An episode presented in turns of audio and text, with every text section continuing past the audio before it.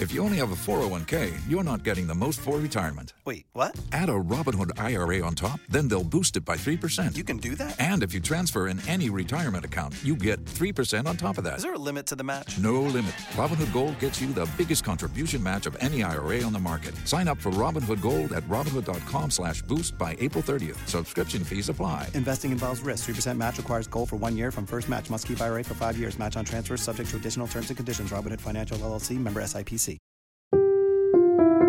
Len, the Philadelphia Phillies actually did something today. Well, kinda did something. Uh, Jim Salisbury tweeted out that the uh, team announced that they've declined the 2022 club option on Odubel Herrera's and Andrew McCutchen's contracts. So McCutchen's going to be a free agent, and Odubel Herrera still eligible for salary arbitration, but could be non-tendered next month. Inevitably, these guys are not going to be coming back to the Philadelphia Phillies, and I, I think this is the first shoe to drop when uh, talking about this Philadelphia Phillies team in the future, because I think we're going to see, a, or I should say, I think we're not going to see a lot of guys that we've seen in the past.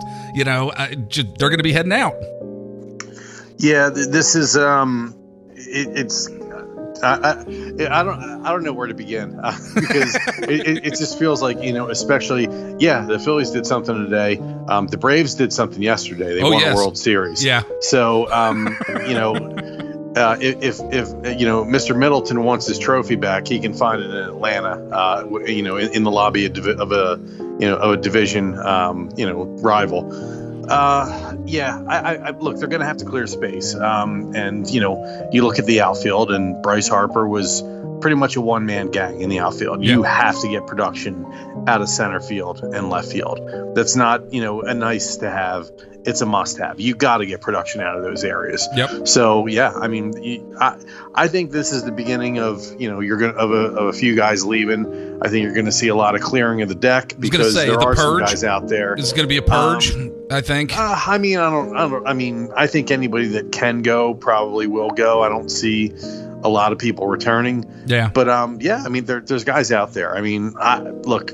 I would love to have Freddie Freeman at first base. You know, I, I like Rhys Hoskins. Yes. But um, but you know, if Freddie Freeman wants to come here, Feel um, free. buy Rhys. Yeah. exactly. Um, so he's a free agent. You got all those shortstops that are free agents. You have to fill that hole. Um, you know, center field. There's not a lot to pick from, but you need to do something there. Um, so it, it's going to be interesting, and it's not going to be cheap. And you know, okay, you know, we we have a team that you know that we've seen it now for a couple of years. They want to. They don't want to go over the luxury tax. They want to be around the edges and all that. Well, when you don't have a farm system, you have to go over the luxury tax. You have to. If you if, if they if they do this again this winter, you might as well not even show up. Because Exactly. You, they're because they're openly showing you, hey, we're just trying to, you know, patchwork together a team that and and wish and hope and pray that we make the playoffs. Um, But that's that, that's how done. it's been, though. That that's how it's been with this organization. Seriously, they've been crossing their fingers for how many years? that Well, we're gonna we're gonna gonna spend money. It, it is. It is. Because if you're you know you can do that you can you can do stuff like this if you're the Atlanta Braves. Why?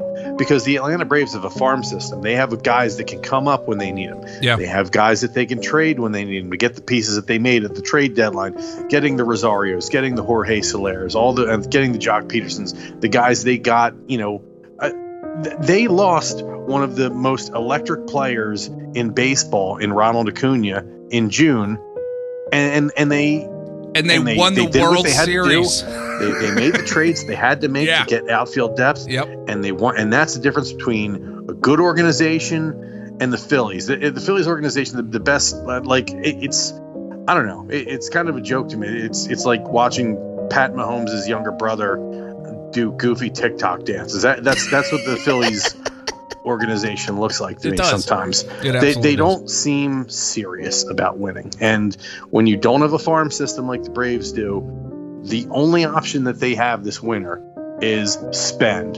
They're gonna have because the the, the farm system, yeah, there's a couple pieces that are interesting. You know, Bryson Stott, you know, the two pitchers that they've taken the previous first rounds, but um, guess what? Beyond that, there's not much. So you have to, if you want to win this year, you have to spend because it's not coming from within. Len, it's not just the fact that this organization is clueless about winning or how to win.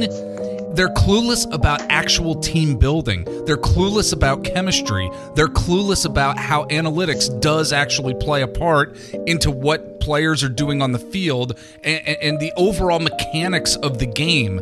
They've been out of the loop. It feels like they've been out of the loop with the analytics thing now for quite some time. It is reality that analytics are an important part of baseball. However, they have bungled it, and it's mind boggling how much they've bungled it over all these years where they're still behind the eight ball. There is no team building or understanding of it within the organization. And that's where I actually step back and say, even if they do go out and they do spend over the luxury tax, they get players that are high powered players to come in here is it actually going to make a difference because of the culture and the absolute lack of awareness that the organization overall has had now for quite some time when it actually comes to team building and the chemistry needed for guys to succeed on the field? That's where I'm at with this organization.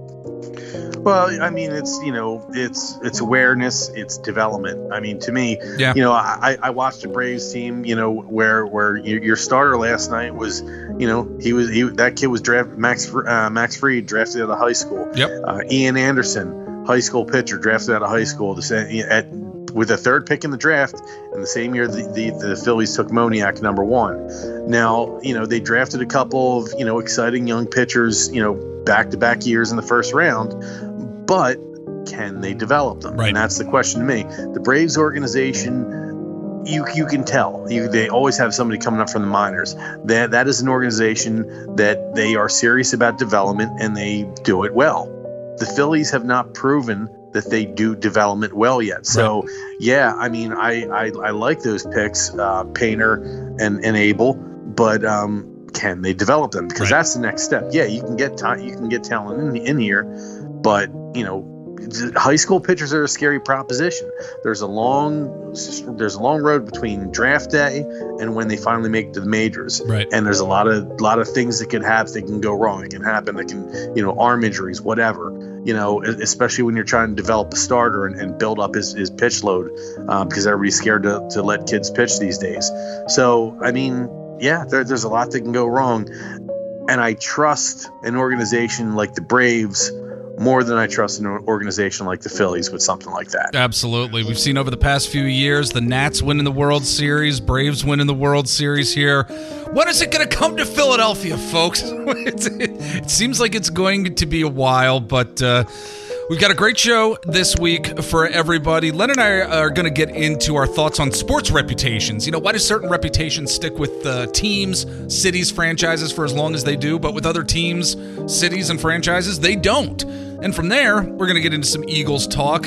Uh, you know, what have we learned from this Eagles team so far this year? And of course, we're going to give our scoring predictions for this week's Eagles Chargers game as well. And then after that, we're going to talk about this Philadelphia 76ers team who tonight beat the Chicago Bulls. This team, as of recording this on November 3rd, is 6 and 2, one of the top teams in the Eastern Conference, given all that has happened with this organization. And then after that, we're going to be talking some Philadelphia Flyers, but but but more in depth with regard to the Metropolitan Division. Man, it's really really brutal.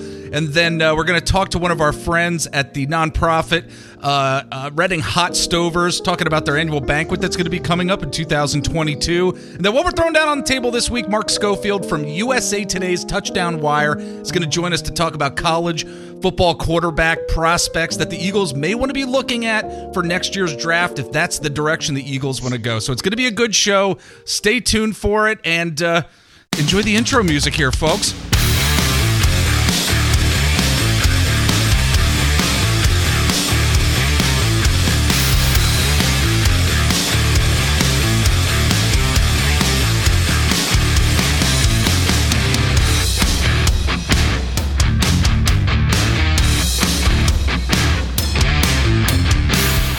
Listening to the Philadelphia Sports Table Podcast Show, the longest running weekly Philly sports podcast show in the world. I'm Jeff Warren here with Len Hunsicker. And Len, as we were talking about the Braves a little bit uh, earlier here, we are talking about, you know, just sports reputations in a way, something that I've been really kind of thinking about as of late, watching the Braves, watching the Astros, two organizations that I don't particularly care for.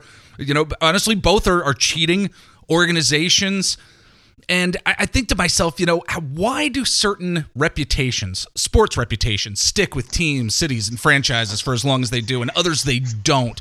Of course, with the Philadelphia Eagles fan base and just Philly sports in general were known as rough and tough fans, you know, throwing snowballs at Santa decades and decades ago. That has stuck and stuck and it won't go away. But you have an organization and fan base with the Atlanta Braves, you know, fans who are known to throw garbage on the field you know if the and and they don't seem to necessarily have that reputation that sticks with them. You look at the uh, raiders franchise and organization just those teams in general always known for getting penalized rough and tough you know just just the the bad guys out there on the field. Uh, that reputation has kind of kind of been uh, uh, uh trending downward i guess over the over the years, but still the Raiders had that reputation. And Len, I think you know you you look at some you know, even in college football, like for God's sake, like Notre Dame, you know, the old I, I cannot stand Notre I think Notre Dame fans in football, they have this arrogance about them. And for some reason I have no idea why that fan base has this arrogance about their football program, even though they get their teeth kicked in anytime they play a really great team. So I don't know. I wanted to, you know, get your thoughts and just kind of get a discussion going about sports uh you know reputations and fan base reputations. Why some stick why some don't when they probably should. I don't know. I think it's a i think it's an interesting thing to think about. You know it's like why is the snowballs being thrown at santa still to this day a huge thing? But you know you've got the houston astros and i honestly thought online on twitter on facebook quite frankly even on instagram like i thought the whole cheating thing with them from a couple years ago would stick a little bit more. And it's not that it hasn't stuck, but I thought it would just be more prevalent within the conversation. It's I think it's interesting, man. What do you think? Uh, well, I mean, you know, when when you talk about the whole Philadelphia thing, and you know, you talk about the snowballs at Santa Claus, people forget, you know, how long ago it was. But the fact of the matter is, it's a visceral image. You know, it's a good I point. Mean, yeah. Who doesn't love Santa Claus? Right. and then so you're you're you're then you're you have you know people throwing stuff at him. Right. That that image. It, it, it's it's a cartoon, uh, you know, almost. It, it's so that the notion of that is so outlandish that it's cartoonish, and that is something that is always going to stick in people's mind. Yeah. I mean, you talk about, oh, what about the Braves? You know, what about the Braves scandal? Well, you know, if, in case people aren't, you know, don't know what you're talking about, you're talking about um, John Coppolella, who was the Braves uh, GM. GM. years yep. ago, and he was circumventing international signing rules, uh, like I think three years in a row. Yeah. Well, I mean, the reason that it's not sticking is because he has been banned from baseball. He's done for life, so he's not he's not no longer there. Um, and international signing rules. That's not that sexy. I mean, it's not it's not you know something that's going to stick. It's not an in-game thing. Yes, I mean it is something that can help you build your your organization quickly um, by doing that. But it's not sexy, and it's not even on the level of like the the whole thing with with the Astros with banging on a trash can and stuff like that. And and to be honest, most Major League Baseball teams are are trying to do some kind of spying, or at least were. I know, you know, in, in the yeah. past couple years. Yeah. But but I mean, at least with the Astros thing, that's a little bit more in the moment. And right. it's like okay that's directly you know fo- um, you know affecting the, out- the outcome of these high level games that I watched on TV and and you you can you can play that back and you know if because I think that one uh, dude Jomboy did that when he did the whole breakdown. Yeah yeah. Okay okay listen right here. You can hear the bang. So you can go back and you can do that. You can't go back in time and look up you know footage of of John Coppolella, you know, circumventing international signing. That's a good point. Mm-hmm. That's why that doesn't stick. Yeah. So I mean, so yeah, I mean, it's a lot of it's the perception and a lot of it is what is an image that's going to last in people's minds but i think cheating in sports yes everybody's trying to get the advantage like you said especially in baseball over the past few years you know we, i mean we know this to be true but the extent at which the houston astros were cheating it just it, it, it did something to the game of baseball right there in that moment. And i really do believe that 2020 the the the absolute tragedy of co- what covid was it actually helped in terms of their reputation to an extent. We weren't talking about the Houston Astros last year at all. I mean, even when Well, a little because bit of baseball was played. COVID, Exactly. because COVID robbed fans of their ability Right. to get their pound of flesh out of the Astros. It would have been a season long, you know, just tour of, of you know people putting the boots to them. Now, Right. to the Astros' credit, they've kind of you know basically taken all that and been like, oh yeah, well, f you, and and you know that they've basically used that everybody the fact that everybody hates them as fuel. You know, wh- and whether it's you know they they are perversely doing this. Oh, every, us against everybody, Right, right. As, as if they didn't do something to put Right. everybody against them in the first place. Right. They're, they're glossing over that little fact. But um, but yeah, I mean, there's just certain, I don't know. Um, there's certain organizations that that constantly, you, you know, you mentioned Notre Dame. I'll give you another one. Every year, I look at you know one of the you know it's be preseason top 25 college football things, and there's Texas again. When the hell is the last time Texas has been good? Why are they? You know they they'll they'll always start off good. Then Oklahoma kicks their teeth in. Right. A couple other teams beat them, and then by the end of the year, they're maybe in the back end of the top 25, if that. That's a good point. But it, but it, it's Texas. They're a brand name, and everybody knows them. So uh, then Notre Dame gets a. But I'll, I'll at least get Notre Dame's a little bit more successful. But yeah, there are certain teams that you're just like, why? Why does everybody focus on them? The Yankees and the Red Sox could go in the toilet for ten years straight, but they're going to still be considered marquee names just because they're they're brand name franchise. Yeah. It's just unfortunately, it's just how it is. Um, certain fan bases have certain reps. Obviously, Philly, New York, Boston, tough towns. Um, L.A. Their fans don't show up till the second inning. Um, Right. Atlanta, you know, not not a big, you know, um, not a diehard sports town. I mean, basically any town, you know, outside of you know maybe Chicago that that's not in the Northeast, you know, maybe isn't considered as a diehard sports town. yeah, yeah. The Um, St. Louis Cardinals, name they think they freaking invented baseball, you know? yeah, yeah, that, yeah. Well, they're, they're I know you hate them. but but um, you know, even like you know, I was like, I, I can't like either of these fan bases. The the whole you know, oh us against everybody with the Astros Yeah. fans. You, you know what you guys did. But then on the other hand. I've got a bunch of you know entitled you know white assholes doing a tomahawk chop, you know, so I can't get behind them either.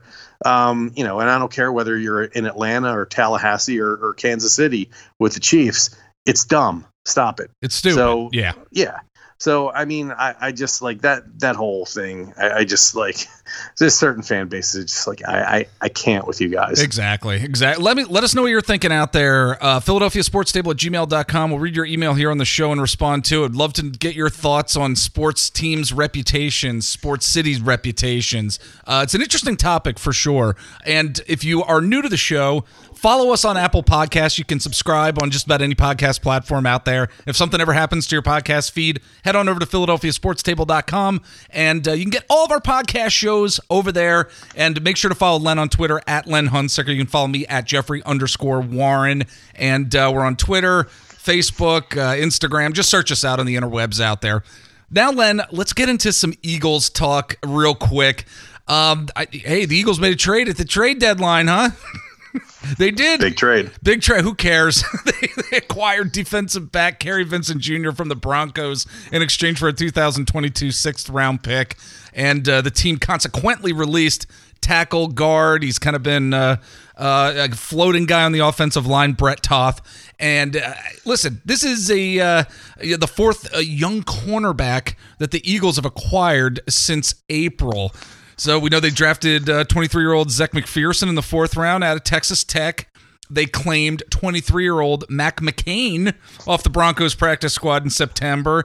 And just recently, in the uh, trade for Zach Ertz with the Cardinals, they got 23 year old Tay Gowan. And uh, I, I tell you, I tell you, Len, these young cornerbacks, they're, they're, they're, they're really something else, aren't they? it's it's it's just depth i mean I know. if if these guys are ever seeing the field for you you're you're you're gonna get burnt Yeah. i mean that's just what it is unfortunately i mean if you're getting somebody from somebody's practice squad i mean what's that guy really gonna do exactly.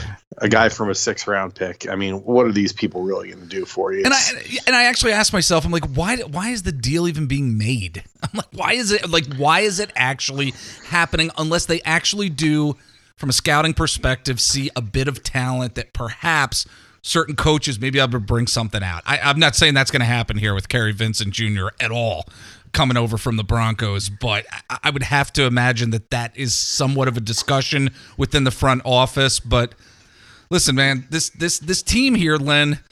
We've I, I think we we haven't necessarily learned too too much, but we also have learned a lot from this team. We we've learned that it's not a winning season. We we knew it wasn't going to be a winning season, but I think from Nick Sirianni, he's very limited in where the offense is going to go. I think with Jalen Hurts at this point, and I'm certainly going to get into Jalen Hurts a little bit more with Mark Schofield. Uh, that's what we're throwing down on the table this week. But the Eagles' defense, I mean, Jonathan Gannon wasn't blitzing up until week eight this past week, and it and it actually worked again. Yes, against a quarterback like Jared Goff. But uh, like like I was talking with Dave Esser on our Eagles podcast show, or post game podcast show, Len they're throwing whatever they can against the wall to see what sticks, to see what's working.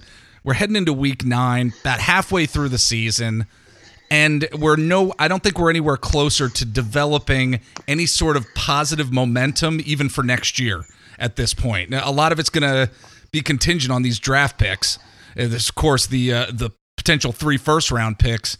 But I really don't think we're necessarily closer to really seeing where this team is going to be going in the future here halfway through the season.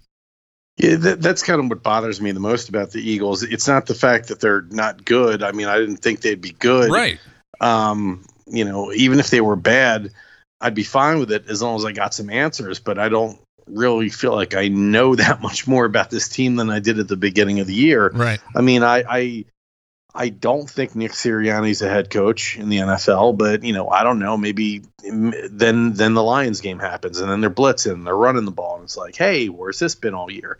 So you know, m- maybe the light bulb that you know every everybody else could see it, but except for him, maybe it finally went off in his head this week, or maybe it's just because they were playing the Lions. I don't know, but I that's what really bothers me is the fact that I don't feel like I know much more about this team and its future than I did at the beginning of the season. Right. Exactly. And I think too that when we look at where Jalen Hurts is right now, I don't think he's the answer. I just don't. I think this Philadelphia Eagles organization is likely going to be either moving on from him or he will be the backup to whatever quarterback is going to either be drafted or acquired in free agency Are we gonna, or a we trade. trade all three first rounders for for Russell Wilson? Maybe. Who knows? Maybe we do That's do that. Maybe we do That's that. I don't know. Let's let's so he can go from bad team to another. I I don't know why he would want to do that personally. I I just I it, it would be worth it for me. I'll tell you right now, it'd be worth it for me to have another year of Jalen Hurts, even if we don't think he's a guy and just take another year of being bad and just keep just just keep adding talent and don't just don't just get a quarterback because you feel like you have to get a quarterback. Yeah, you know, there, there's more than one. You know, this isn't basketball. The quarterback can't win a game by himself. Right. You need a defense. You need Absolutely. a line. You you need these guys. Like, I'm so tired of talking about quarterbacks. I know. Uh, I'm, I, I want to talk more about the cornerback position on this team a little bit more in the future, Len. Listen, Steve Nelson is going to be gone after this year. Darius Slay is not part of the long term solution with regard to the secondary. There are major, major issues at the safety position as well. I mean, they're going to need these three first round picks this year, or two, if that's what it's going to be. They- are going to need them on from a defensive perspective here. That's where I'm at right now as we're heading into week nine and already thinking about the offseason. That's where I'm at, man. Yeah, I mean, you, you got the you know the kid from Notre Dame. There's the um, the corner from uh, LSU. Whenever I look at mock draft Stingley, I see him in there. Yeah. You know, as a top six pick. Maybe you get, maybe you get both of them. Right. Um, you know, the- maybe you get one of those guys off the Georgia defense. There's the the uh, the um, defensive end from Michigan. I mean, you know, these are all all all of these guys could help this defense. All of them. I, I mean. I, d- just throw a dart. Just pick somebody.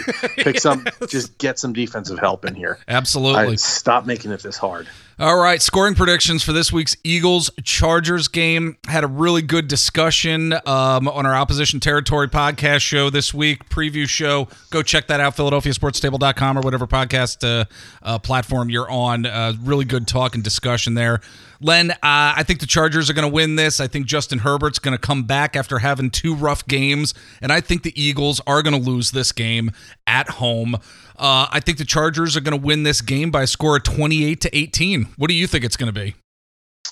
Um, I think slightly closer. I don't Okay. know what the Chargers are going through right now, um, but I don't know that necessarily. Um, I don't know. I, I'm not as you know. I mean, earlier in the season, I was like, wow, that maybe maybe they're a Super Bowl contender. I'm I'm starting to cool off on that a little bit. Yeah.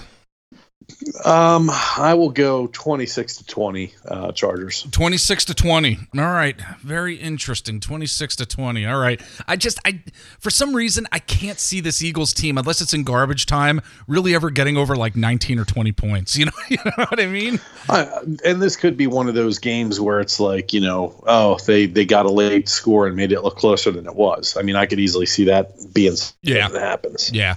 All right, folks. Well, we are going to take a quick break. When we come back, we're going to get into some Sixers, Flyers talk, and uh, some other good stuff as well. Stick around. We'll be right back.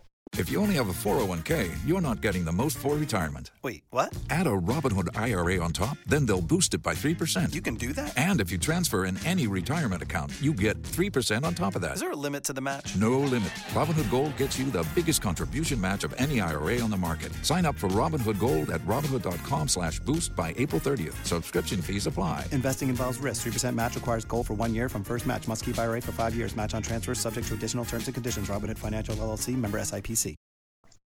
All right, we are back. And Len, I cannot believe that this uh, Philadelphia 76ers team, as we're recording this, is 6 and 2 on the season. And why am I feeling like that? I feel like this team is just staying afloat at the moment, and we're kind of waiting for the bottom of the floor to just completely drop out. It's, it's not just Ben Simmons. It's Joel Embiid's early injury. Tobias Harris right now apparently going through a pretty tough time having contracted COVID. You look at what Seth Curry's done early this season and you think, okay, how long is his productivity and how it's been? How long how long is that going to be sustainable? And you just look at certain other elements of this team that come together on a nightly basis, or even, you know, Tyrese Maxey and, and, and part of his development and say, okay, something the, the bottom of the floor is going to drop out soon, isn't it? With with the adversity that this team does have, and they're one of the top teams now in the Eastern Conference. Still early, of course, only eight games being played, but I, I still feel like the team is just like staying afloat here. You know what I mean, buddy? Yeah, I, I mean, I, I can see where you're coming from because you know you have, you know, uh, basically a 33 million dollar hole in your cap that you're getting nothing from. Right. Um, you know, and look, you know, for all all the you know running down we've done of Ben Simmons over the months and and what have you. I mean, there's still aspects of this team, you know, that that he. I mean, he does give them a lead ball handler with, with you know, the best court vision out of anybody they would have on that team. Uh, Matt, I like Maxey, but he's not that. Right. Um, he's the best defender on that team. You know, they they're they're missing that. They are. There's no getting around that. But you know, if you're not going to have them, you know, and I, and I've been hearing this on like NBA radio on Sirius a lot. You know, people harping on Morey to make a move um, because you know you're you know they they could be a better team if they would just you know trade him and add some pieces if it, whether it was a CJ McCollum or whatever. And now I would like to see them get more than that, but you know who knows what it ends up being. Um, who knows how long this this protracted war between Daryl Morey and Ben Simmons is going to go on? I, I I I don't know. Um, you know, so yeah, I, I mean, it, it would be nice to have some reinforcements in here, you know, because it, you know it would be nice. You, you, they had a good win tonight, you know. They they didn't have Tobias Harris or Danny Green, yet they still somehow you know beat the Bulls. It would be nice to have a bona fide number two guy on this team because I Yeah. like Tobias Harris. He's not a number two guy on the scene. Yeah. I mean, he's Even though he's been playing well, he has been playing well early this he has season. been playing well, absolutely. 19.8 points, nine boards a game. I mean, he's been, you know, 4.2 assists per game. He's been he's been good for them. But I you know, you ideally want more. And there are certain areas where you look at and you're like, oof, you know, let let's say for example, Tyrese Maxey goes down. Who's your who's your lead ball handler at yeah. that point? Yeah, I know. It, it's, I- I mean, it's scary. so- it is. you know, I I don't know. I mean, I, I would I would love if they could, you know, somehow pry, you know, either De'Aaron Fox or, or Halliburton away from the Kings. I don't know if that's going to happen, but you know, you just hope you can get something like that because. You know, I, I just I, I like Maxey. I just don't know that he's a legitimate. Okay, this is your guy, your starting point guard. Right. Um, And it's going to know, take I- I longer than getting one in here would would free him up to do other stuff. Well, So, absolutely. And it's going to take more than eight or 10 games for Tyrese Maxey to start really even developing more in that role if he's able to Sure, actually do yeah. it. But I, I really do Yeah. think, too, you know, I really don't want to get into the Ben Simmons like mental health stuff and the recent report that came out about that. Eric and I were talking about that on a recent show. But I, I really would like to kind of just focus on really quick, Len, the fact that Doc Rivers has led his team not only through an off season that had the potential to just cease all progress, but what I think he's done thus far in these first eight games that we've seen, I, I think it is pretty remarkable given the turmoil that is going on and the fact that this team is six and two. There's something to be said for not just his coaching, but a leadership style and him being able to keep these guys together and to be one of the top teams in the Eastern Conference. I think he deserves all the credit in the world for it. Yeah, and they've beaten you know a couple. I mean, the Bulls are kind of an emerging team, Right. Um, the the Blazers are a back end of the um, you know playoffs, uh, you know back end of the playoff bracket Western Conference team. But they've got you know the guy that everybody wants, and, and they've got a couple nice players. They beat the Hawks, you know, pretty That was handily. nice to see. Yeah. So yeah, you know there were some there were some you know there were some uh, nice wins in there. You know, you, I would have liked to have seen them beat the Knicks, and the Nets are the Nets. They're they're a good team, but um, you know, overall, I mean, would people really be that unhappy if you told them they'd be off to a six and two start? right. I don't think so. I don't think so. Yeah, absolutely. All right, let us know what you're thinking about these uh, Philadelphia 76ers. Do you feel like they're just staying afloat at the moment and you're just kind of waiting for the floor to drop out? Uh, email us, Philadelphia Sports Table at gmail.com, and we'll read your email here on the show and respond to it. Len, let's get into some brief Flyers talk, but more so from the Metropolitan Division standpoint. I mean, holy freaking crap. Uh, The Flyers are playing some pretty good hockey. They're playing some decent hockey. I've liked what I've seen thus far. You know, the Ryan Ellis injury situation, a little concerning, of course, but entering this season, you you you looked at the depth of the Metropolitan Division and the fact that the Islanders, the Hurricanes, Capitals, and Penguins, they all made the playoffs last year. And the Rangers, you know, I think universally viewed as a team on the rise, has a lot of young talent and some potential future stars. And then you also look at the fact that uh, you know the Hurricanes, the Rangers, the Capitals, the Devils, and you, and yes, the Flyers all rank in the NHL's top 10 in terms of points percentage. You've got the Blue Jackets, I think they're 12th in the uh, uh, in, in the NHL overall. This is going to be a, a- this is going to be a slobberknocker, as good old JR used to say. Holy cow, this division is brutal, dude. And and I, I, you look at the Flyers looking to have some sort of rebound year from what what couldn't have gotten worse last year. And man, this freaking division is going to be really really tough, man. Yeah, I mean, you look you look at the um, you know, at, at what there is so far. I mean, the the Blue Jackets are in fifth right now. Um, I I'm waiting for them to kind of fall off just because I I, I don't believe in that. Just like the Sabres, I mean, they're, both those teams are are doing pretty well right now. I'm waiting for them kind of for them to fall off. Right. And there's and there's no way the Islanders are going to kind of you know be where they are in seventh in the division. You know, they're, they're that to me is is you know probably a top you know maybe a top five team in, in hockey. Yeah. I think.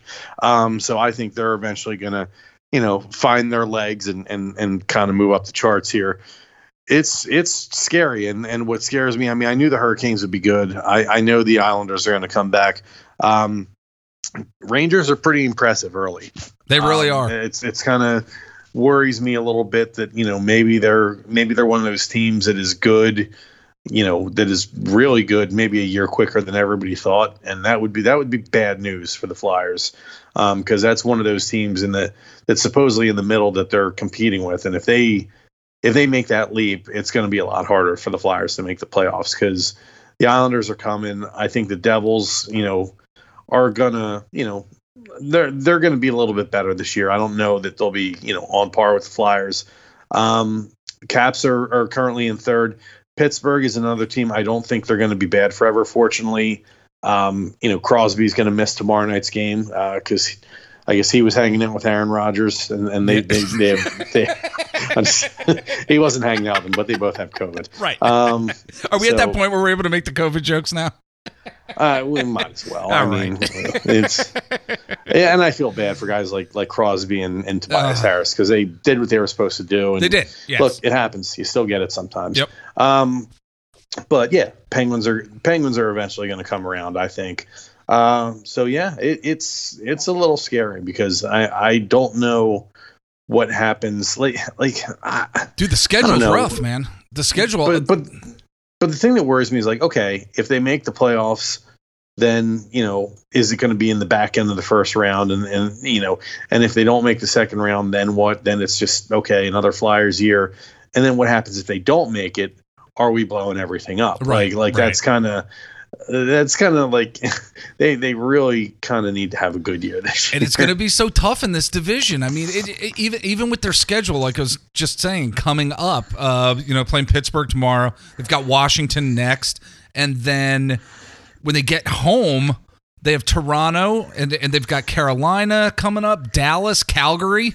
Calgary, who just took apart the Flyers, you know. Yeah, absolutely. That's what uh, five games from now or something. So it's going to be it's going to be a really tough stretch, and the division is just absolutely brutal. So I, I, well, yeah, and, and you look at some of the stuff that they have right now in terms of you know how okay how long is Ryan Ellis exactly. going to be up because man could they use him absolutely. Um, you know, so yeah, at Pittsburgh, at Washington, home versus Toronto, who's you know eventually they're going to bust out at Carolina, at Dallas. Yeah, this is this is a brutal. Wow, this is a really brutal stretch because it really is. Beyond that, you're looking at you know home games against Calgary, Tampa, and Boston. I was just um, gonna say they got to they got to play the defending champions right after that Calgary game. Oh boy. Yeah. So. yeah, it's a little worrisome. Yeah, get well soon, Ryan Ellis. Um, yes. Yeah, I, I don't know. I don't, Going to be interesting for sure. Absolutely. All right. Well, Len, buddy, I'm, I'm going to let you go. I'm going to be bringing one of our good friends of the show on, uh, Josh Tremble, who is uh, with the nonprofit, uh, the Reading Hot Stovers. We're going to talk about the annual banquet coming up with uh, Jamie Moyer, who's going to be headlining Philly All Star great Jamie Moyer. And uh, we're going to talk to Josh, then talk to Mark Schofield, too. So, Len, I'll let you go. You got any final thoughts, buddy, before you head out of here? I do not. Have a good week. All right, have a good week, and uh, make sure uh, make sure you're petting that that that good dog of yours. She's sleeping behind me. So, oh, really? Yeah. Give, well, give give her lots of love. okay. All right, folks. Let's get to uh, our next discussion here at the PST Podcast Show.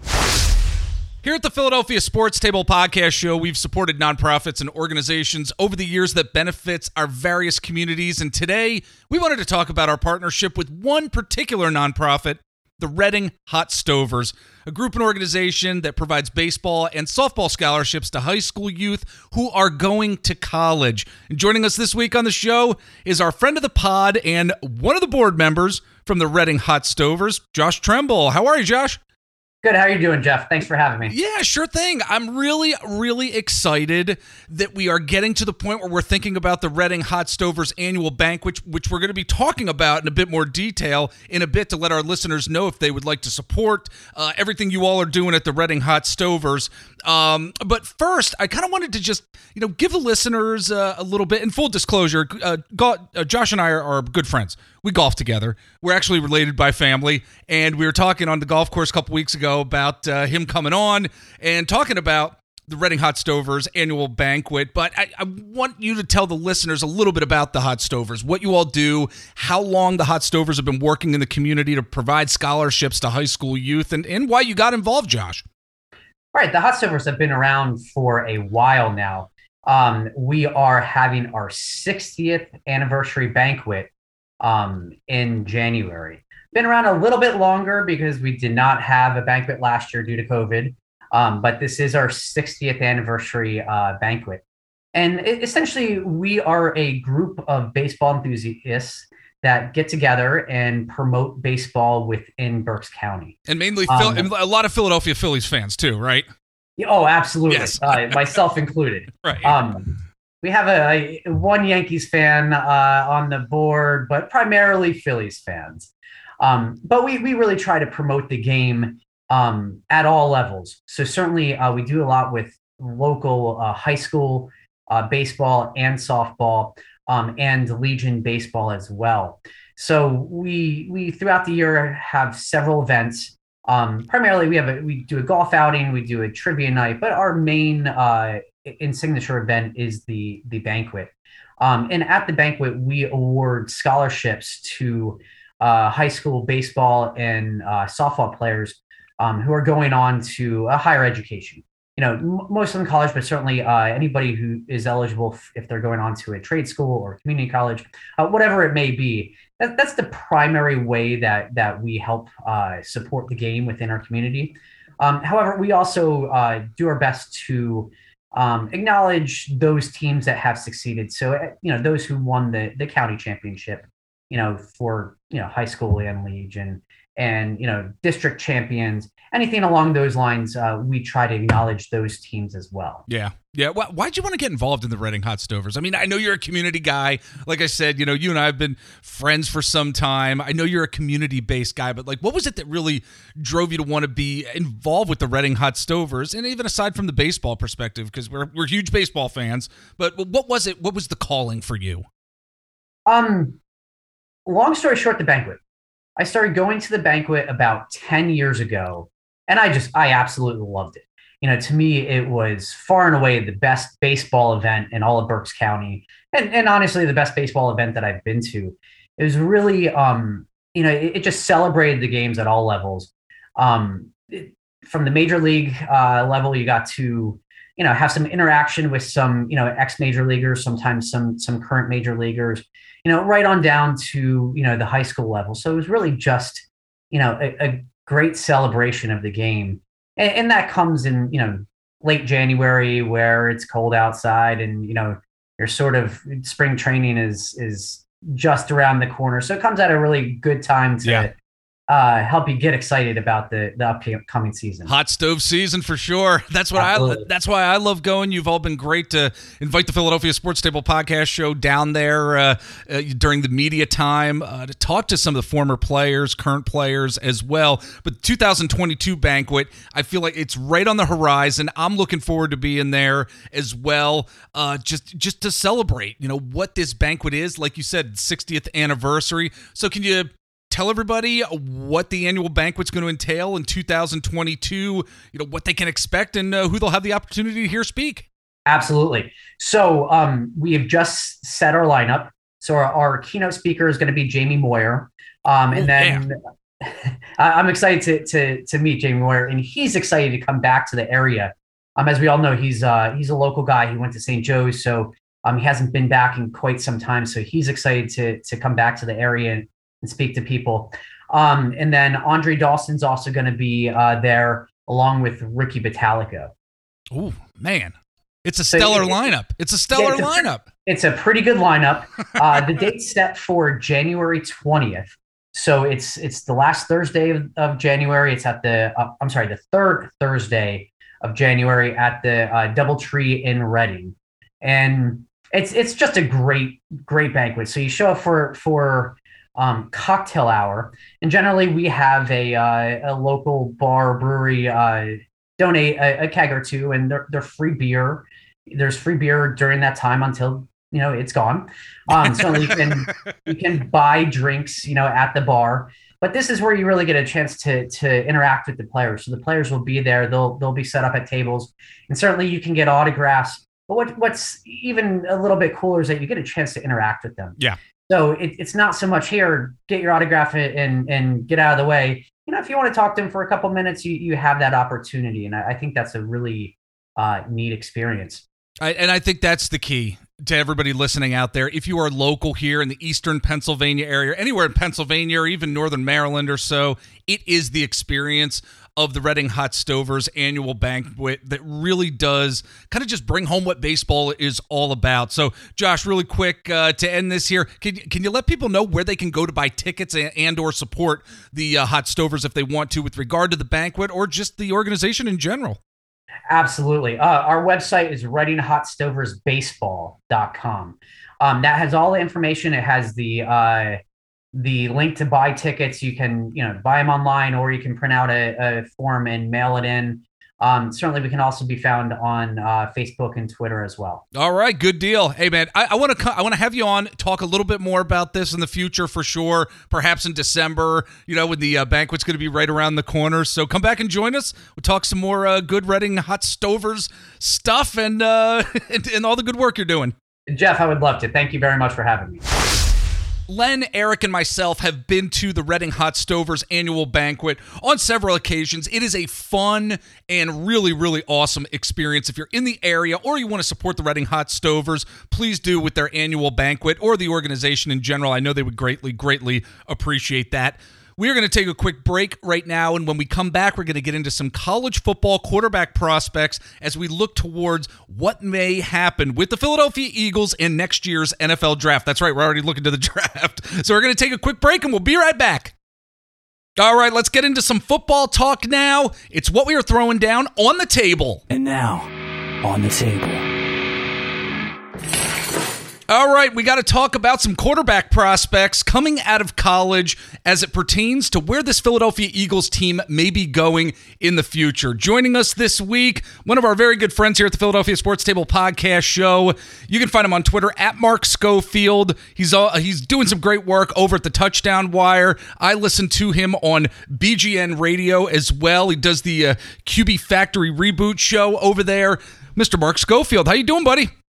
I'm doing well, Jeff. Great to be with you, buddy. Sorry if I sound a little frazzled, but we just got news that Aaron Rodgers is out this week yeah. the COVID. So yeah, that, that's a little bit of news. Yeah, that's a little bit of news, and it's a little bit of news for my fantasy football team uh, in my big money league that I've been playing in for years and years, which I've actually won three times. I have Derrick Henry in that league. Now, and, and I have Aaron, Aaron Rodgers as well, so I know where my chances stand at this point in the season right now. Yeah, that's a, that's a little rough, my friend. yes, it is absolutely. But uh, in terms of talking about quarterbacks here with the Philadelphia Eagles, Mark, you know, I, I think, and I'm wanting to get your thoughts here on this past week. I'm looking at it as a Philadelphia Eagles fan as it possibly being a pivotal point for Jalen Hurts and the Eagles organization overall. He had nine completions on 14 attempts for 103 yards. Of course, they used him in the rushing game, but they took much of the RPO decision making away from him as they were playing the Detroit Lions. And, and that Detroit Lions team, as we know, just, they don't have a good secondary. They have a very weak linebacker core. They're just not good. I know that you've said on other podcasts before that we need to wait it out with Jalen Hurts, pump the brakes, you know, let him develop a little bit more. But Mark, what do you take away from not only Hurts' game from this past week against the Lions? And and how the Eagles have been really handling him as they've been evaluating him thus far after eight weeks. Yeah, I mean, I'm still sort of in the. It's not time to sort of give up. It's not time to make a move. It's not time to bench him or anything like that. But I do think it was interesting, sort of how they put that game plan together. You know, you're going up against a team that, like you said, has some weaknesses on the defensive side of the ball at the second and third levels. You might think, you know, it's an opportunity for him to have a get right game, but they right. really used it as an opportunity for the run game to have a get right game. You had, you know, two touchdown runs from Boston Scott, a pair of touchdowns from, you know, Howard, and you know they relied on the run game. They didn't ask Hurts to do that much in the passing game. They certainly used his legs. You know, th- that being said, there were some throws that he had that I liked, some reads that he had that I liked. He had the throw to Quez Watkins early in the game, the 16-yard gain where he's reading the concept to the right side, doesn't like it, comes to that sort of backside dig late. I liked that. There were some other moments. He added a completion to DeVonta Smith where he he did what we've seen him do too much of, which is you have a perfectly clean pocket with just a four man rush and way too early in the down. He pulls his eyes down. He starts running around, and he starts realizing as he spins into and out of and into the pocket again that the pocket's fine. There was no need to do that. Right. And then he forces a late throw that is off target and incomplete. And yeah. so, you know, I, I do think that time is running short on the Jalen Hurts evaluation process here. I, I, I do agree with that idea. I have said on other shows that I think you still sort of give it till like Thanksgiving time. Okay. Um, But the Eagles do have a decision to make because as it stands right now, you know, they've got three picks in what, the top 11 or so? At this you point, you might yeah. want to use one of those on a quarterback. Now, that could change. Obviously, the Indianapolis situation and the Carson Wentz trade and that conditional pick, it could become a second rounder if they decide to sit him down at some point. And so, you know, maybe it's not a situation where you have three, you really just have the two. But I, I do think that you have to give the Hurts evaluation a bit more time, but you have to finish that evaluation wherever you come down on it. I went into this season, Jeff, cautiously optimistic that Hurts will be able to put it together. That optimism has dimmed, it's diminished. Um, uh, it's more of a reserved optimism at Right. this point, and even that's a, a bit optimistic, a bit overly optimistic, because I think we're seeing these mistakes continue. Yes, Right. there are flashes. Yes, there are moments. Yes, there are individual plays you can point to here and there and say, yeah, it, it's clicking, but it's not happening at a sufficient enough consistency at a sufficient enough number of plays each week, and it's not improving with a number of plays each week where you can really feel comfortable saying right now, yeah, he's definitely the guy. And the more you that question lingers, the longer it gets into November where you're still wondering, that almost gives you your answer. This Eagles team wants to be a passing team. Uh, The, organization itself wants to be a passing team, and, and I think I think the majority of NFL teams want to. And Mark, you and I, over the years that you've been so great to come on the show, we have been talking about a phrase with quarterbacks and quarterback evaluations time and time again. It's something I mention on our show a lot. It's pocket management. It's something that Jalen Hurts just doesn't have yet, and it's something that hasn't improved. And that's where I have that really, really diminished optimism that he's really going to put it together over the course of the next month or so because pocket management just doesn't happen overnight. You know, I mean, you know this better than anybody. Yeah, it doesn't. It doesn't happen overnight, and you know, it, it's it, it takes a long process to sort of figure that out. It takes a, you know, and especially the thing with Hurts is that he's like many young athletic quarterbacks. He has to sort of balance his athleticism with pocket integrity and pocket management. You know, and, and I wrote this about Hurts a couple weeks ago. You know, for many young quarterbacks, they've always been the most athletic guy on the field, and so when they didn't like something initially, they felt like, oh, I can just put the football down and run and run around, and I can create something on the edges. Yeah. Instead, now you're seeing defenders on the other side of the ball at this level, they're not going to be so slow. They they have the ability to get to you, Right. to track you down, to, you know, you suddenly, where you're used to sort of rolling around and making a throw, instead you've still got somebody in your face. And when these guys are so athletic, you've basically gone away from the structure of the pocket. You've run yourself into pressure because, you know, envision the pocket, right? You've got your right, left, right and left tackle blocking to the outside. If you then bail from that, you've basically taken a blocked defender and turned him into an unblocked Right. defender because Yeah. he doesn't have to fight through the tackle. he just has to step to the outside. And now it's somebody that has the athleticism to match your quickness to the edge. You know, I, I mean, I, I told this story recently where, you know, my first collegiate start, I, I was always in high school. Like I ran track. I was the most athletic guy many times, you know, on a football field. We had a third and long situation. I didn't like the concept way the way it was developing. So early in the early in the play, I was like, look, I'm just going to scramble for the first down. I'm running as fast as my little legs will carry me. I, I see what looks to be the first down marker. I get to the sideline, dip out of bounds just beyond it. I heard And I this see the story. punt team. Yeah. Yeah, and, and Jeff, I see the punt team coming on the field. I had just gotten back to the original line of scrimmage, Uh, you know, and, and that's the difference. And I know, look, people will be listening like, oh, high school to Division three, but yeah, it's it's it's a similar adjustment Right, from right. the Big Twelve to the NFL. Like the things happen so much faster. The athletes are so much better that you might think that you've got the ability to get to the edge and get a first down, but you don't. And, Right. and that's the balance and act that young quarterbacks have to go through. Absolutely. Well, let's get into some young quarterbacks here, some talent that you've certainly been looking at and scouting over the course of this college football season, and who might actually potentially be a good fit for the Philadelphia Eagles, or who the Philadelphia Eagles might actually want to look at in the uh, 2022 draft. Um, I, I, I want to see, kind of get your thoughts here on on some of these quarterbacks who might be on the Eagles' radar. I guess first and foremost, let's start with the number one quarterback prospect at this point, Matt Corral. Uh, thus far, 15 touchdowns on the year, two interceptions. You know, we've been seeing some nice accuracy from him. He's got a strong arm, the ability to run when plays break down. He's developed some field vision here in 2021, a lot better than where he was at in 2020, from my understanding. But he also has to improve his decision making as well. So, what, what's been your overall analysis and thoughts of Matt Corral thus far here in 2021, Mark? And would he be a good fit for the Eagles potentially? You know, I, I think we'll start with that decision making because make in part because you're absolutely right, Jeff. That that was something that going into this season gave me a lot of pause about him. You're talking about a quarterback that last year six interceptions against Arkansas, five interceptions against LSU. Yeah. Like those are video game numbers and not good video game numbers. We typically say right. video game numbers about a guy throwing seven touchdown passes. Well, you throw six interceptions. That's you know me playing against my son against Madden with the kind of stuff that he does against me. Right. But you know that's what you're seeing. That's what you're seeing from him last year. This year, the decision making has been better. He's certainly cut down the interceptions. He's cut down on the mistakes. Now, he had, a, he had a bad interception, you know, this past week against Auburn. They were trying to get back in that game. They're down two scores. He has a late throw over the middle into the end zone that gets intercepted. He had a chance for that sort of statement game against Alabama going into Tuscaloosa. We saw Joe Burrow do that a couple years ago, come out with a win, propels him to the first overall pick. Matt Corral didn't turn the ball over in that game, but didn't lead Mississippi to a victory in that one. So you right. kind of wonder, well, that's a missed opportunity there. But he has overall gotten better with his decision making, with his reads. And one of the things I really like about him, he's showing you some flashes, some moments of working through reads, getting to the backside dig route, the backside curl route, or whatever it is on the backside of a concept. He's shown you some athleticism at the position, which you know, I, I know we just sort of walked through the double-edged sword nature of that, but he's more comfortable staying in the pocket, I think, right now than uh, I've seen some other young quarterbacks. So that's a very good sign for him.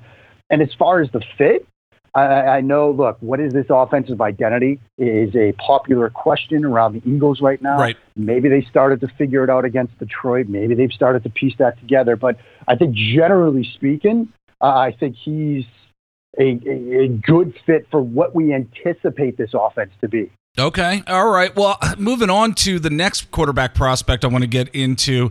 You know, when we take a look at the combine year after year, a lot of us get enamored with the the, the physicality and what I mean is just ha- what the measurables are with some of these uh, quarterback talent, just talent in general coming out of the college ranks and, and how they're going to fit on certain NFL teams. And when it comes to quarterbacks, I tend to like tall quarterbacks in the NFL, Mark, because it's a little easier to get that ball over the offensive lineman. May seem elementary to some out there for me to say that, but but that's generally what I like. I, and I know we've seen guys like Drew Brees in the past, but the height issue is actually somewhat of a concern for me when it comes to a gentleman like Malik Willis at Liberty. He is one of the top quarterback prospects that's probably going to be coming out of this draft class. And part of me also feels like Jalen Hurts already has some of those similar skill sets that Malik Willis has the, the escapability out of the pocket. Kind of tough to sack, uh, he can throw a good deep ball with some strength. We've seen that from Jalen Hurts as well. So, how would you assess where Malik Willis is currently as prospects are looking at him here?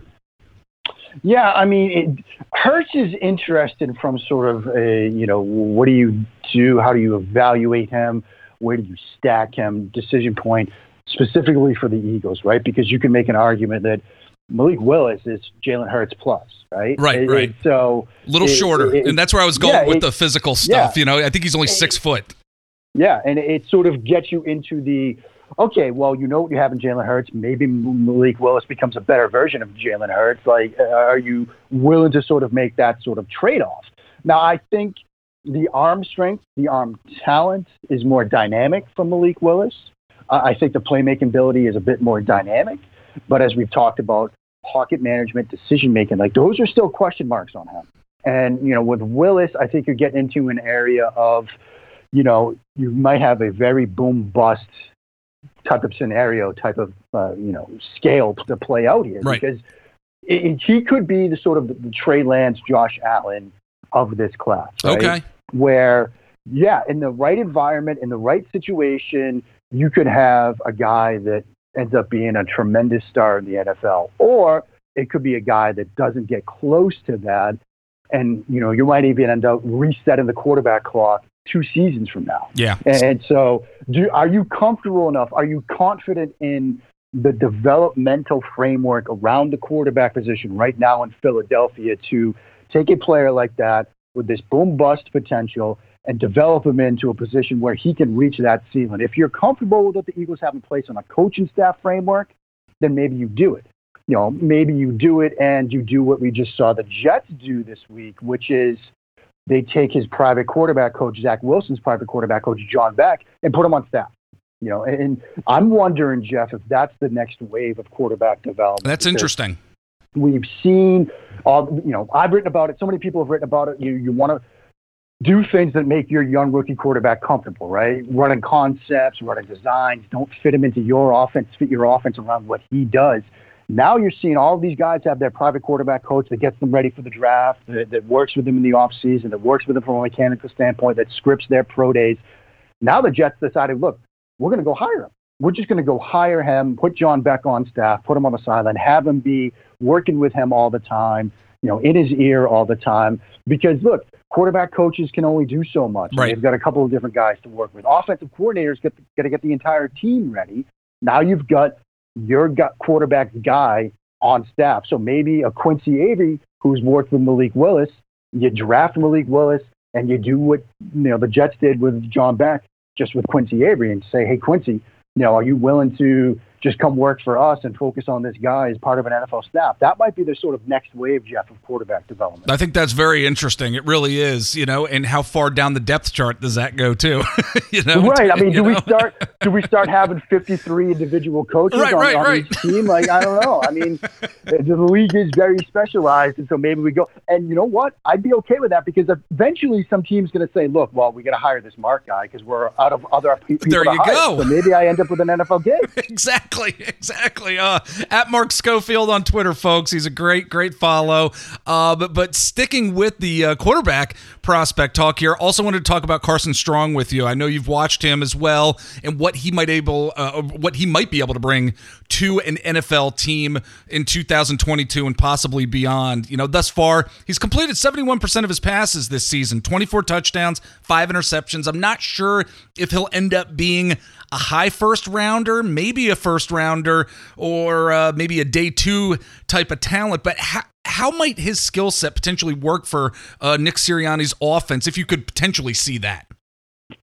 You know, I, I think the conversation around Carson Strong, Jeff, is in some ways going to mimic the conversation about Mac Jones. Just it- Okay. it's going to be tweaked a little bit differently because if you remember the Mac Jones discussion, you and I had it. Oh, yeah. It was okay. You know, he, he's a good quarterback, but get a quarterback of his athletic profile do enough to survive in today's NFL, where Right. we we are seeing a premium placed on athleticism at the position. Now, I would say that at the time, you know, my, my counter to that was, well, he's really good with his mind. He understands, you know, pass protection is extremely well and blitzes extremely well. And he's been good enough at the college level of seeing where weak points are and spinning away from them early in the play if he has to. I'd say at the NFL level, he's shown a bit more athleticism over his, you know, eight games with the New England Patriots, where he's had some moments where he's needed to scramble and needed to move around, and you know, he's started to move around in the, in the pocket, and climb the pocket with footwork, and so, you know, maybe we sort of undersold him from an athletic profile standpoint. Yeah. That gets us to Strong because Strong has had some knee injuries. He's had some, you know, lower body injuries in the past. He doesn't really move that well in the pocket. And so you're going to have that discussion, sort of a Mac Jones style discussion around him. Can he move around? Can he survive? Can he create? Can he extend and, and things like that? Can he mask protection problems up front with what he can do as a, as a quarterback in the pocket with his feet and with his legs? Now, the way this goes in a different direction is Carson Strong has a great arm. Like Mac Jones has an NFL arm that's good for now. It could it could improve. Strong has a really good arm. You know, Strong can put velocity on throws, and so you know he's got the ability to make some throws in the downfield passing game that you know he can wait on a bit. He can hang in there a little bit longer in the pocket, make throws downfield. He's more of a Josh Allen type arm than a Joe Burrow type arm. Right. So the Strong versus Mac Jones dichotomy, and so the discussion will be similar to Mac Jones, albeit a little bit different. The question of the fit is how much do you want to involve the quarterback in the run game? You know, are they doing some of the quarterback run stuff right now because it's Jalen Hurts or Right. because that's where they want to be? If that's just something they're doing because that fits Jalen Hurts, well, good. You're doing something that fits your quarterback. That's smart. You go and you draft Carson Strong, you'd expect the offense to be a little bit different. If they're doing that because that's where Sirianni wants to be, generally speaking, or that's kind of where Sirianni wants to be because he knows in this sort of two high world we're living in where defenses are showing you two deep safeties pre snap and saying, look, you've got to run the ball. well, one way offenses are responding is not just by running the ball, but running the ball with the quarterback. You know, because teams are showing you that light box, and so if you just hand the ball off, you might be plus one in the box. But if you run with the quarterback, you're now plus two. I mean, Right. that, that's a nice numbers game. And so if Sirianni wants to live in that world, then you might need athleticism at the quarterback position. So that will be the question with Strong, both from a general standpoint, how the league feels about him, as well as an Eagles specific standpoint. Like he can make all the throws and all that stuff. And if that's what you want from your quarterback, great. This might be your guy. Right. But if you want the guy that has that athleticism, both to just extend plays when you throw, as well as to be a factor when you run, that might not be your guy. Right. Well, lastly, Mark, I wanted to really get into, you know, and I know it's early to be talking about the draft, of course, but, you know, especially when the college football season still hasn't finished here. But I look at some of the amazing talent that is in the college ranks, and I think to myself, you know, we've talked about it before too. Um, but but just to continue with the discussion, can this guy actually really put it together in the NFL because his college team isn't really running anything like he's going to see in the NFL? You know, it's it's you're hard pressed every every now and again on a Saturday to find college teams that are and college offenses that are running like you know spacing concepts. You're hard pressed to kind of find that every now and then. So I'm I'm wondering that's just an example, but you know how should we be looking at that dichotomy between the talent we're seeing in college and especially at the quarterback position and how they may perform at the NFL level as we're here, you know, uh, beginning of November. Yeah, and, you know, it, it's such a tough question each year, Jeff. You know, this isn't a 2021 specific. You're going to give me an answer. yeah, no, I know.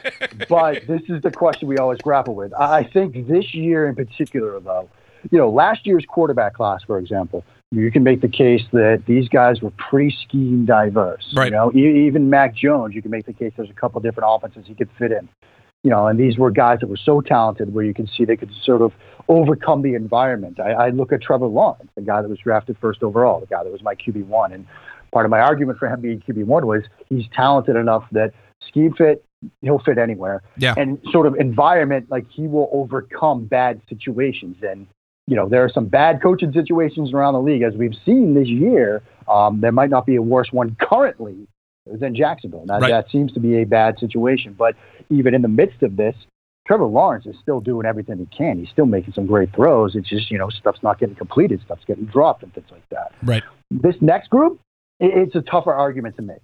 You know, maybe um, Matt Corral could overcome, you know, adversity or could fit into different offenses, but I don't know. And he's going to have the, well, he's doing this for Lane Kiffin, and Lane Kiffin dials great stuff up. Are you comfortable Malik Willis is going to run any kind of offense you want to throw at him? Are you comfortable Carson Strong can do that? Are you comfortable Kenny Pickett can do that? And with Kenny Pickett, you're going to get the hand size argument because there are people already saying that his hands are too small to play in the NFL. It's not the like easy one to one fit that you're see you, you might have seen last year from those guys. Right.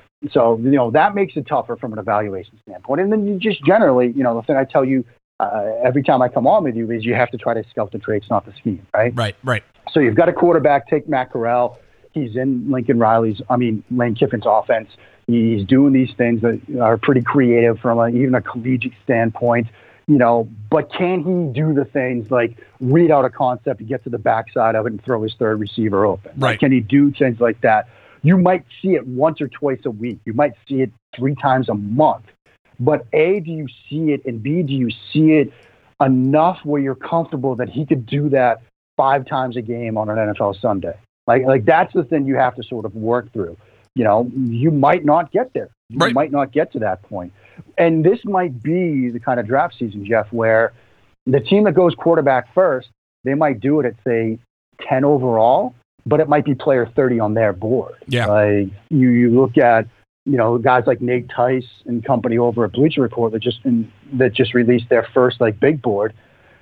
Desmond Ridder was their top quarterback, and he was like 25 on their board. Wow. Um, and so, you know, whether your guy, your QB one is Ritter, whether whether it's Matt Corral, Malik Willis, whatever, that might be where when you sort of take a step back and grade all these players out, that might be where your QB one ends up. And so, if you're a team that needs quarterback, how how willing are you to draft that player that might be 25 on your overall board at five? Right. Like you're passing on a guy that you've graded as a top 10, top five type player. You're passing on a, you know, whether it's you know the Texas A&M D tackle, whether it's Thibodeaux, the pass rusher, whether it's Kyle Hamilton, the safety, whether it's Stingley or Gardner, the corners, like you're passing on guys that will be graded much higher to go get the quarterback. So if you're going to do that, you might have to do that because of the importance of the position. That gets you into can we develop him? Do we have the framework and structure around him to do so? Will he fit in our system? Like you've got to get all that stuff right. In years past, you might not have needed to get all that stuff right it certainly would help, but the guys were good enough. This year, you better get all that stuff right. This year, especially the Philadelphia Eagles have to get it right because it is likely yeah. going to be an historic, historic draft for this team, an organization potentially with three first round picks and potentially three higher first round picks for yeah. sure. And I think it's extremely relevant what you were just saying, Mark, as it pertains to the Philadelphia Eagles organization. And uh, man, I got to tell you, it was great talking to you. What a great discussion. Always a wealth of knowledge. At Mark Schofield, everybody. And uh, Mark, man, I really appreciate you taking the time to come on this week. Thanks so much, Jeff. Always a blast, buddy. All right, folks, and we are going to uh, end things there at Philadelphia PST. You can follow the show. You can follow me at Jeffrey underscore Warren. Follow Len at Len Hunsicker. And uh, we've got some great content coming your way in the weeks and months and probably years to come. Take care, everybody, and we will catch you next time.